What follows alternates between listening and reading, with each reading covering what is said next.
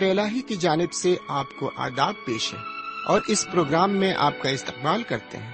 سامعین، یقین ہے کہ آپ کو اس پروگرام کے ذریعے کافی کچھ سیکھنے کو مل رہا ہوگا۔ ہماری دعا ہے کہ اس کے ذریعے بے شمار برکتیں حاصل کریں۔ اب آپ کی خدمت میں سلاطین کی پہلی کتاب پیش ہے۔ اس کتاب کا موضوع ہے حضرت داؤد کی مخصوصیت۔ تو آئیے چلتے ہیں خدا کے کلام کی طرف اور سنتے ہیں خدا کے خادم کے ذریعے آج کا یہ پیغام لیکن ایک گیت کے بعد۔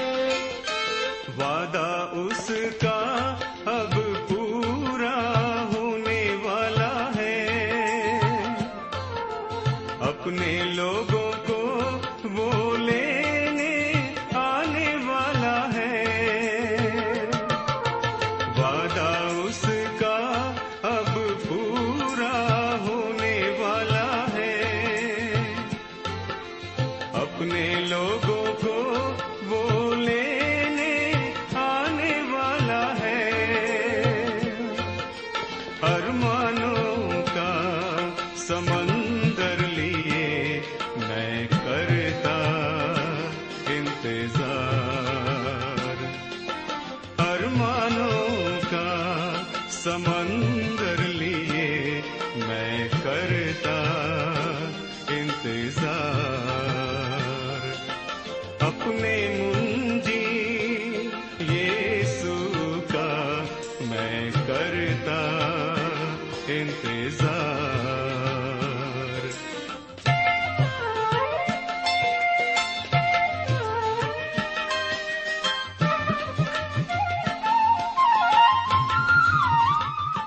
خدا کے کلام کو لے کر ایک بار پھر آپ کے درمیان حاضر ہوں۔ سلام قبول فرمائیے۔ امید ہے کہ آپ آج بھی پوری طرح خیرافیت سے ہوں گے اور خدا کے فضل و کرم سے بالکل ٹھیک ہوں گے۔ سامن جہاں تک میرا سوال ہے تو میں بھی آپ کی دعاؤں کے عوض اور خدا کے فضل و کرم سے بالکل ٹھیک ہوں۔ تو آئیے اس سے پہلے کہ ہم آگے بڑھیں اور دیکھیں کہ آج خدا و تعالیٰ اپنے کلام کی معرفت ہم سے کیا کہنا چاہتا ہے؟ ہم پہلے ایک چھوٹی سی دعا مانگیں۔ ہم دعا کریں، ہمارے پاک پروردگار رب العالمین، ہم تیرے تہ دل سے شکر گزار ہیں کہ تو نے ایک اور موقع ہمیں عطا فرمایا ہے، تاکہ ہم تیرے قدموں پر بیٹھ کر تیرے پرفضل کلام کو سن سکیں۔ آج جو کچھ ہم سنتے ہیں، وہ ہمارے لیے باعث برکت ہو۔ اور اس سے ہم بہت کچھ سیکھ سکیں۔ یہ دعا ہم اپنے حضور کریم جناب سیدنا یسو مسیح کے وسیلے سے مانگتے ہیں۔ آمین۔ سامعین، آج ہم سلاطین کی پہلی کتاب کے اٹھارہویں باب میں داخل ہونے جا رہے ہیں۔ اس باب کا عنوان ہے، ایلیا نبی اور بال کی پرستش کرنے والے نبیوں کے درمیان مقابلہ۔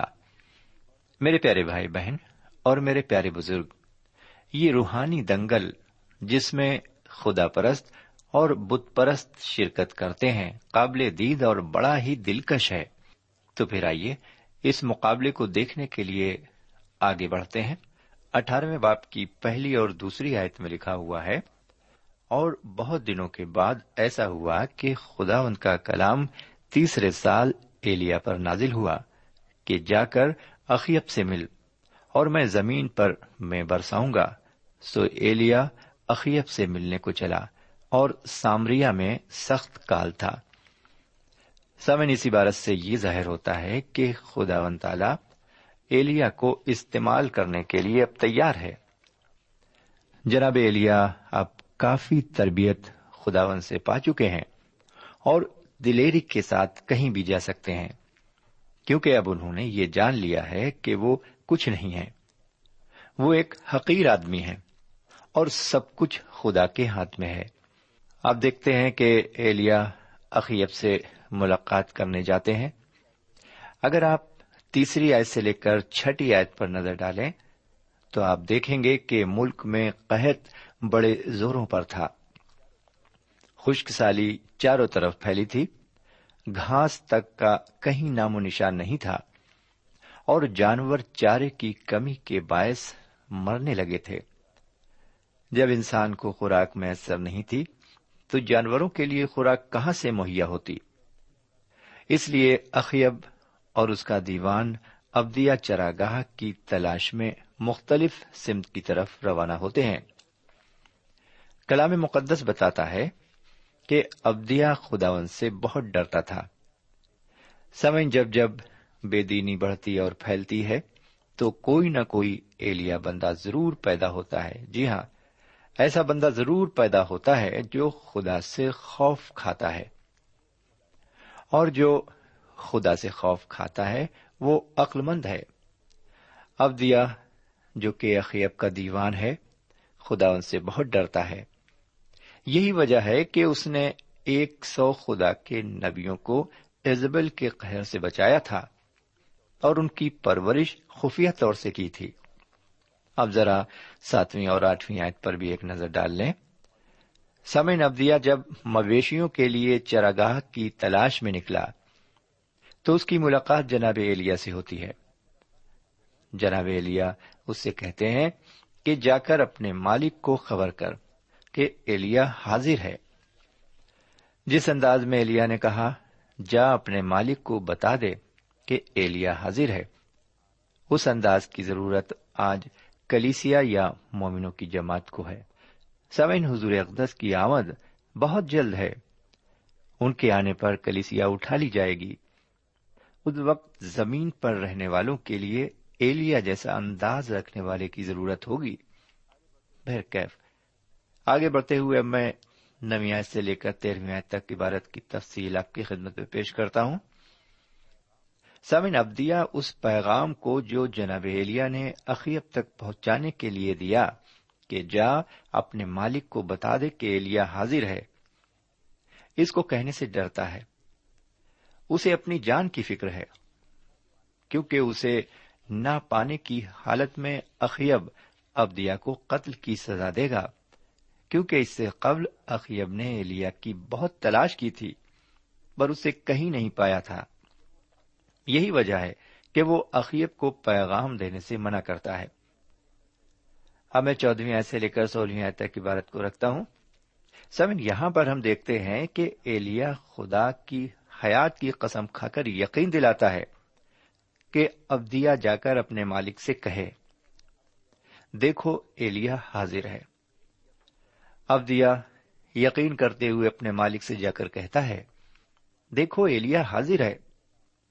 میرے پیارے بھائی بہن، ایک دن یہی کلام میں اور آپ سنیں گے۔ اس کلام کا استعمال یہاں پر تین بار ہوا ہے۔ اب ہم دیکھیں گے کہ ایلیا اخیب کو للکارتا ہے۔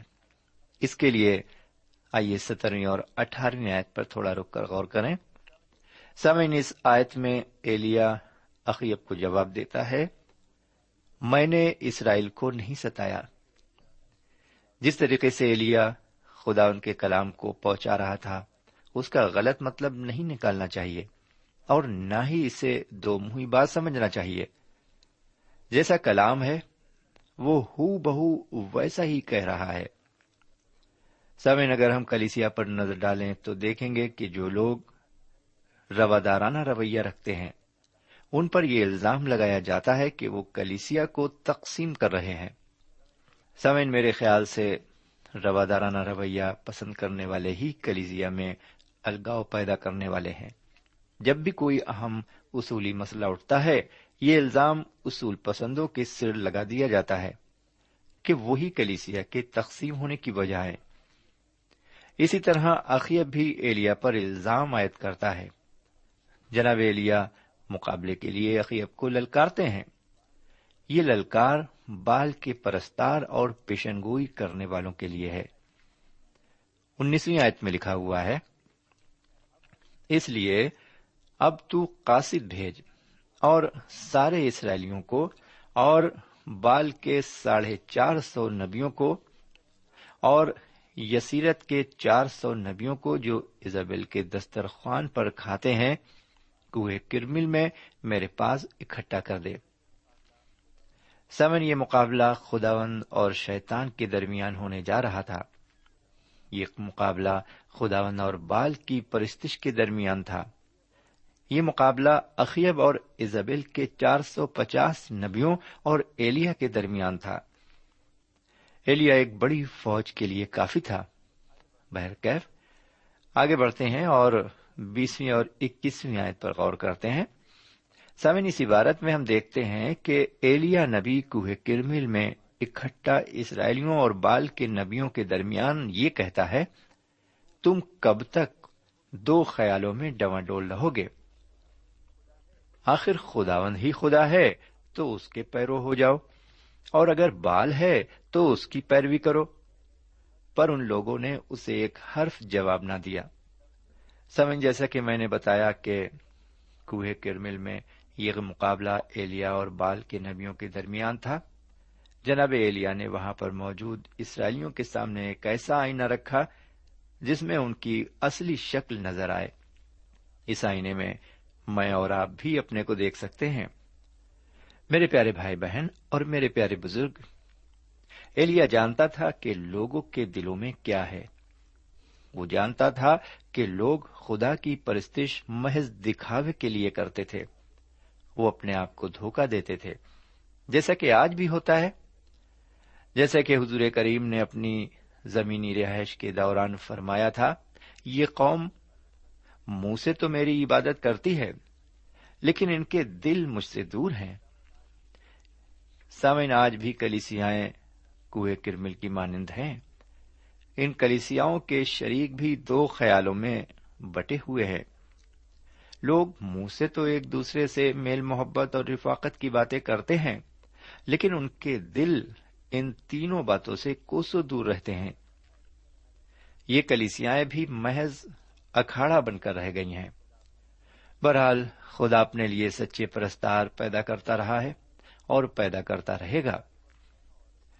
آگے بڑھتے ہیں اور اٹھارہویں باپ کی بائیسویں آیت کو دیکھتے ہیں، لکھا ہوا ہے تب ایلیا نے ان لوگوں سے کہا، ایک میں ہی خداوند کا نبی بچ رہا ہوں، پر بال کے نبی چار سو پچاس آدمی ہیں۔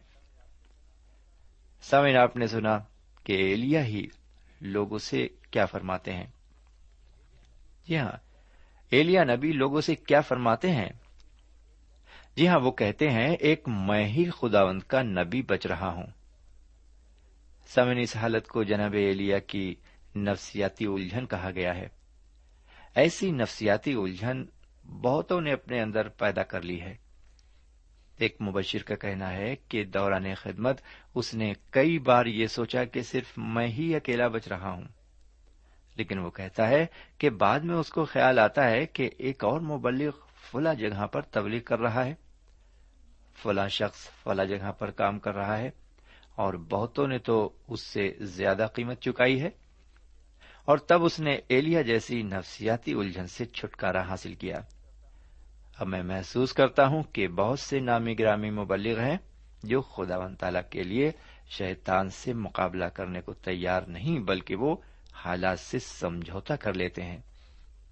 آپ کا واسطہ ایسے مبلغوں سے بھی پڑا ہوگا کہ جس پیغام کو وہ ایک جگہ دیتے ہیں، دوسرے مقام پر اسی پیغام کو الٹا کر کے سنا دیتے ہیں۔ یا تو ان مبلغوں میں کچھ خرابی ہوگی یا پھر پیغام میں؟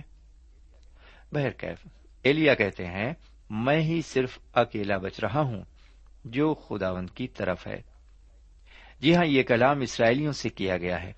یہاں پر اب وہ غلط بیانی کر رہے ہیں۔ وہاں تقریباً سات ہزار لوگ اپنے کو چھپائے ہوئے تھے، جنہوں نے بال کو سجدہ نہیں کیا تھا۔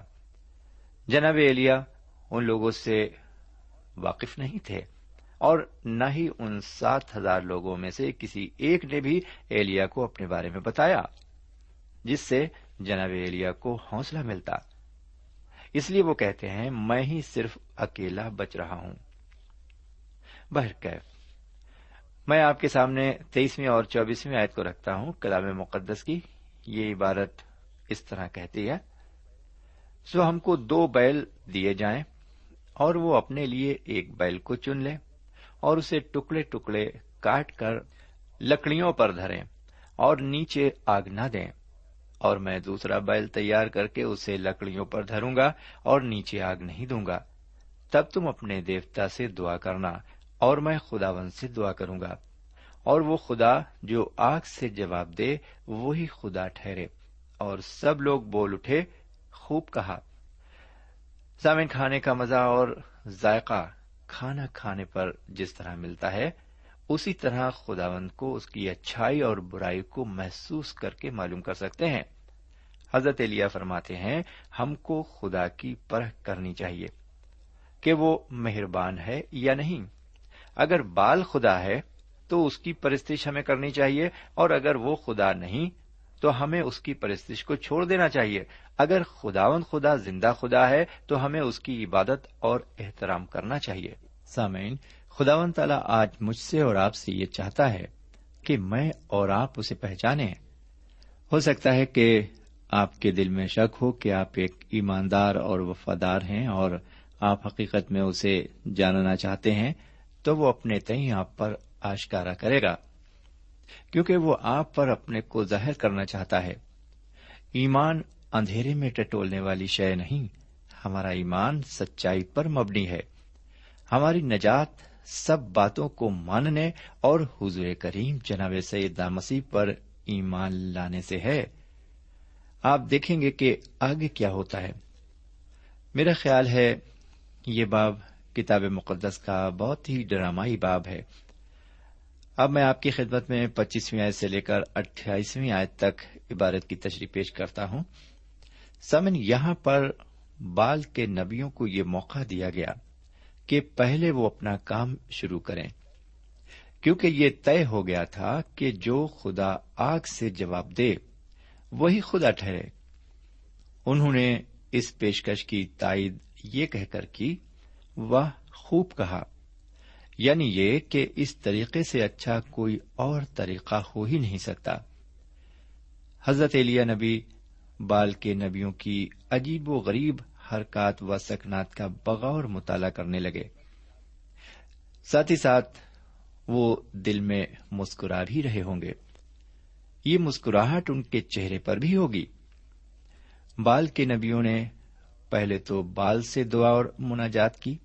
وہ کہتے رہے، اے بال ہماری سن، اے بال ہماری سن۔ جب کوئی آواز سنائی نہیں دی تو وہ کودنے لگے۔ مذبے کے گرد کودنے اور اچھلنے کا بھی کوئی نتیجہ برامد نہیں ہوا۔ ایلیا یہ تماشا دیکھتے رہے اور جب دوپہر ہو گئی تو انہوں نے ان نبیوں کو چڑھانے کی غرض سے یوں کہا، بلند آواز سے پکارو، کیونکہ وہ تو دیوتا ہے، وہ کسی سوچ میں ہوگا، یا خلوت میں ہوگا، یا سفر میں ہو، یا پھر سو رہا ہو۔ اس لیے ضرورت اس بات کی ہے کہ وہ جگایا جائے۔ سمین کچھ دیر تک وہ بڑے جوش میں کودتے رہے۔ پھر وہ چھریوں سے اپنے آپ کو گھائل کرنے لگے۔ انہوں نے اپنے کو اتنا گھائل کیا کہ ان کے جسم سے خون بہنے لگا۔ ان کو یہ امید تھی کہ شاید ایسا کرنے سے بال دیوتا خوش ہو جائے اور جواب دے، لیکن نہ تو بال نے توجہ دی اور نہ ہی اس نے جواب دیا۔ حضرت ایلیا یہ سب کام دیکھ کر مسکرا رہے ہوں گے، لیکن اسرائیل یہ تماشا دیکھ رہے تھے۔ سمعین اب حضرت ایلیا کی باری تھی۔ ایک طرف چار سو پچاس نبیوں کی ایک بڑی جماعت تھی اور دوسری طرف حضرت ایلیا اکیلے اور تنہا ان کا مقابلہ کرنے جا رہے تھے، کیونکہ انہوں نے ایک چیلنج رکھا تھا۔ سوین مارٹن لوتھر کا آپ نے نام سنا ہوگا۔ وہ اکیلا شخص تھا جس نے رومی کلیسیا کے اصولوں کو چیلنج کیا تھا۔ اس نے پوپ کی شخصیت کو بھی چیلنج کیا تھا۔ وہ کہتا ہے، جس کے ساتھ خدا ہے، وہ اکثریت میں ہے۔ جی ہاں اس اکیلے شخص نے مسیحی دنیا میں انقلاب پیدا کر دیا۔ اور آپ جانتے ہیں کہ پروٹیسٹنٹ فرقے کے وجود میں آنے کے ذمہ دار صرف مارٹن لوتھر ہی ہیں۔ سمعین یہاں پر ہم دیکھتے ہیں کہ ایلیا ان سب نبیوں اور بال دیوتا کی پرستش کرنے والوں کا مذاق اڑاتے ہوئے انہیں الگ ہٹ جاتے ہیں۔ جی ہاں انہیں الگ ہٹ جانے کو کہتے ہیں، کیونکہ صبح سے لے کر شام ہو گئی تھی۔ صبح سے لے کر شام سے مراد یہ ہے کہ انہوں نے یہ ناٹک بہت دیر تک دکھایا۔ بہرکیف، آگے بڑھتے ہیں اور انتیسویں اور تیسویں آیت پر غور کرتے ہیں۔ یہاں لکھا ہوا ہے، وہ دوپہر ڈھلے پر بھی شام کی قربانی چڑھا کر نبوت کرتے رہے، پر نہ کچھ آواز ہوئی اور نہ کوئی جواب دینے والا، نہ توجہ کرنے والا تھا۔ تب ایلیا نے سب لوگوں سے کہا کہ میرے نزدیک آ جاؤ، چنانچہ سب لوگ اس کے نزدیک آ گئے۔ تب اس نے خداوند کے اس مذہب کو جو ڈھا دیا گیا تھا، مرمت کیا۔ سمین اب جناب ایلیا اپنے کو خدا کے ہاتھ میں سونپ دیتے ہیں۔ اب وہ اسی پر منحصر ہیں۔ وہ خداون کے اس مذہبے کی مرمت کرتے ہیں جو توڑ دیا گیا تھا۔ یہ ایک ڈرامائی انداز تھا۔ مذہبہ متحد ہونے کی جگہ ہے۔ انہوں نے اس یگانگت کو برقرار رکھنے کی کوشش کی۔ انہوں نے اس ڈھائے گئے مذہبے کی جو خدا کا مذہبہ تھا مرمت کی۔ بہرکیف مطالعے میں آگے بڑھتے ہیں اور اکتیسویں آیت سے لے کر تینتیسویں آیت تک عبارت پر غور کرتے ہیں۔ سمن آپ نے غور کیا کہ اسرائیل ایک قوم تھی۔ یہ اسرائیل اور یہودا نہیں تھی، یا پھر سامریا اور یروشلم کی سلطنتیں نہیں تھیں۔ اسرائیل قوم میں بارہ قبیلے شامل تھے۔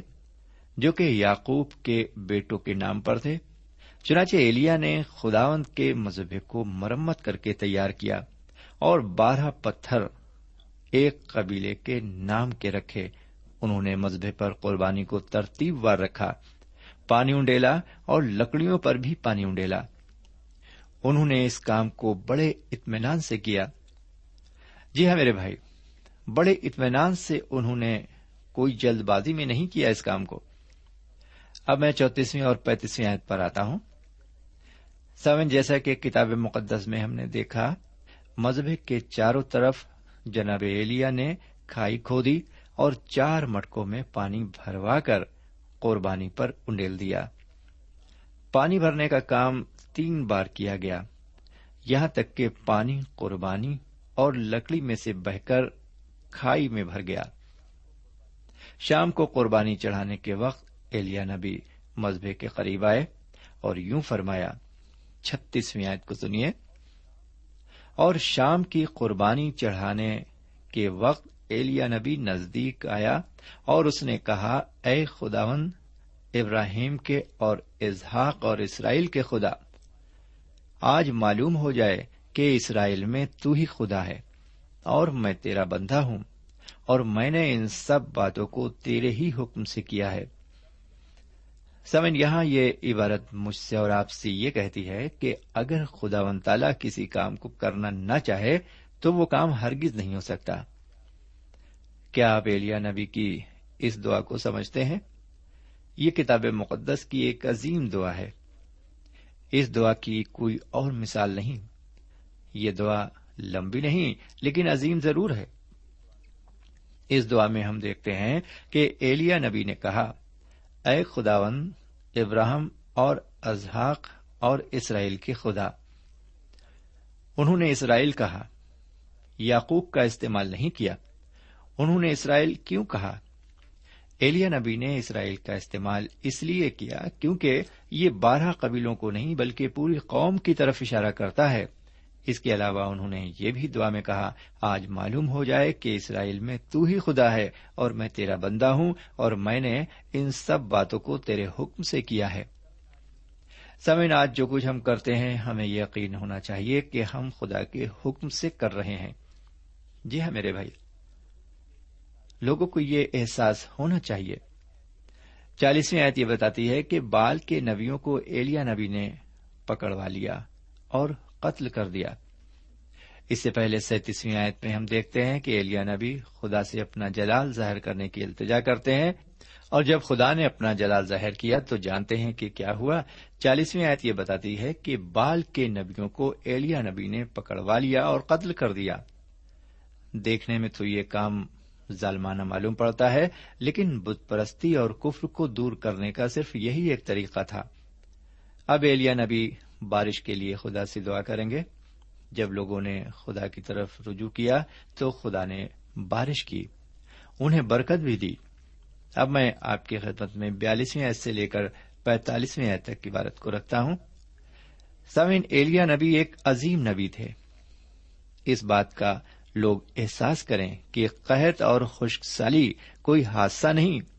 بلکہ اس طریقے کو خدا نے اسرائیلیوں کو سبق سکھانے اور انہیں راہ راست پر لانے کے لیے استعمال کیا۔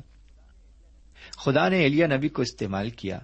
انہوں نے اپنے نوکر سے فرمایا، اوپر چڑھ جا اور سمندر کی طرف دیکھ۔ اس نے ایسا ہی کیا۔ سمے نیلیا نبی نے اخیب کو آگاہ کیا کہ وہ فوراً اپنے گھر کو روانہ ہو جائے، کیونکہ بارش بڑی زور کی ہوگی اور بارش کی وجہ سے وہ جا نہیں پائے گا۔ لیکن ایلیا نبی نے اخیب کے آگے آگے دوڑنا شروع کر دیا، اس نے ایسا کیوں کیا؟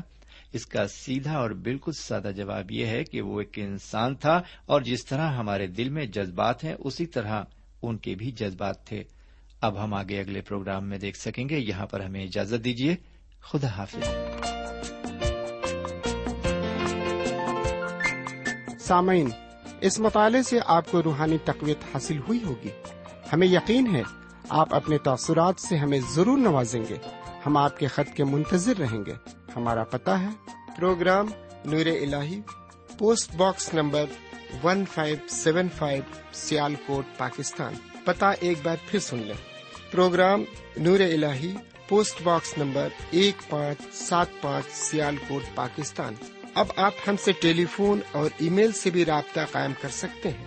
ہمارا ٹیلی فون نمبر ہے nine two three four four six four zero four five seven eight نو دو تین چار چار چھ چار صفر چار پانچ سات آٹھ ہمارا ای میل پتا ہے N A M three nine four nine eight Hotmail dot com N A M three nine four nine eight Hotmail dot com. ہمارے پروگرام کا وقت اب یہیں پر اختتام پذیر ہوتا ہے۔ اگلے پروگرام میں خدا کے کلام کے ساتھ پھر ملیں گے۔ تب تک کے لیے اجازت دیں۔ خدا حافظ۔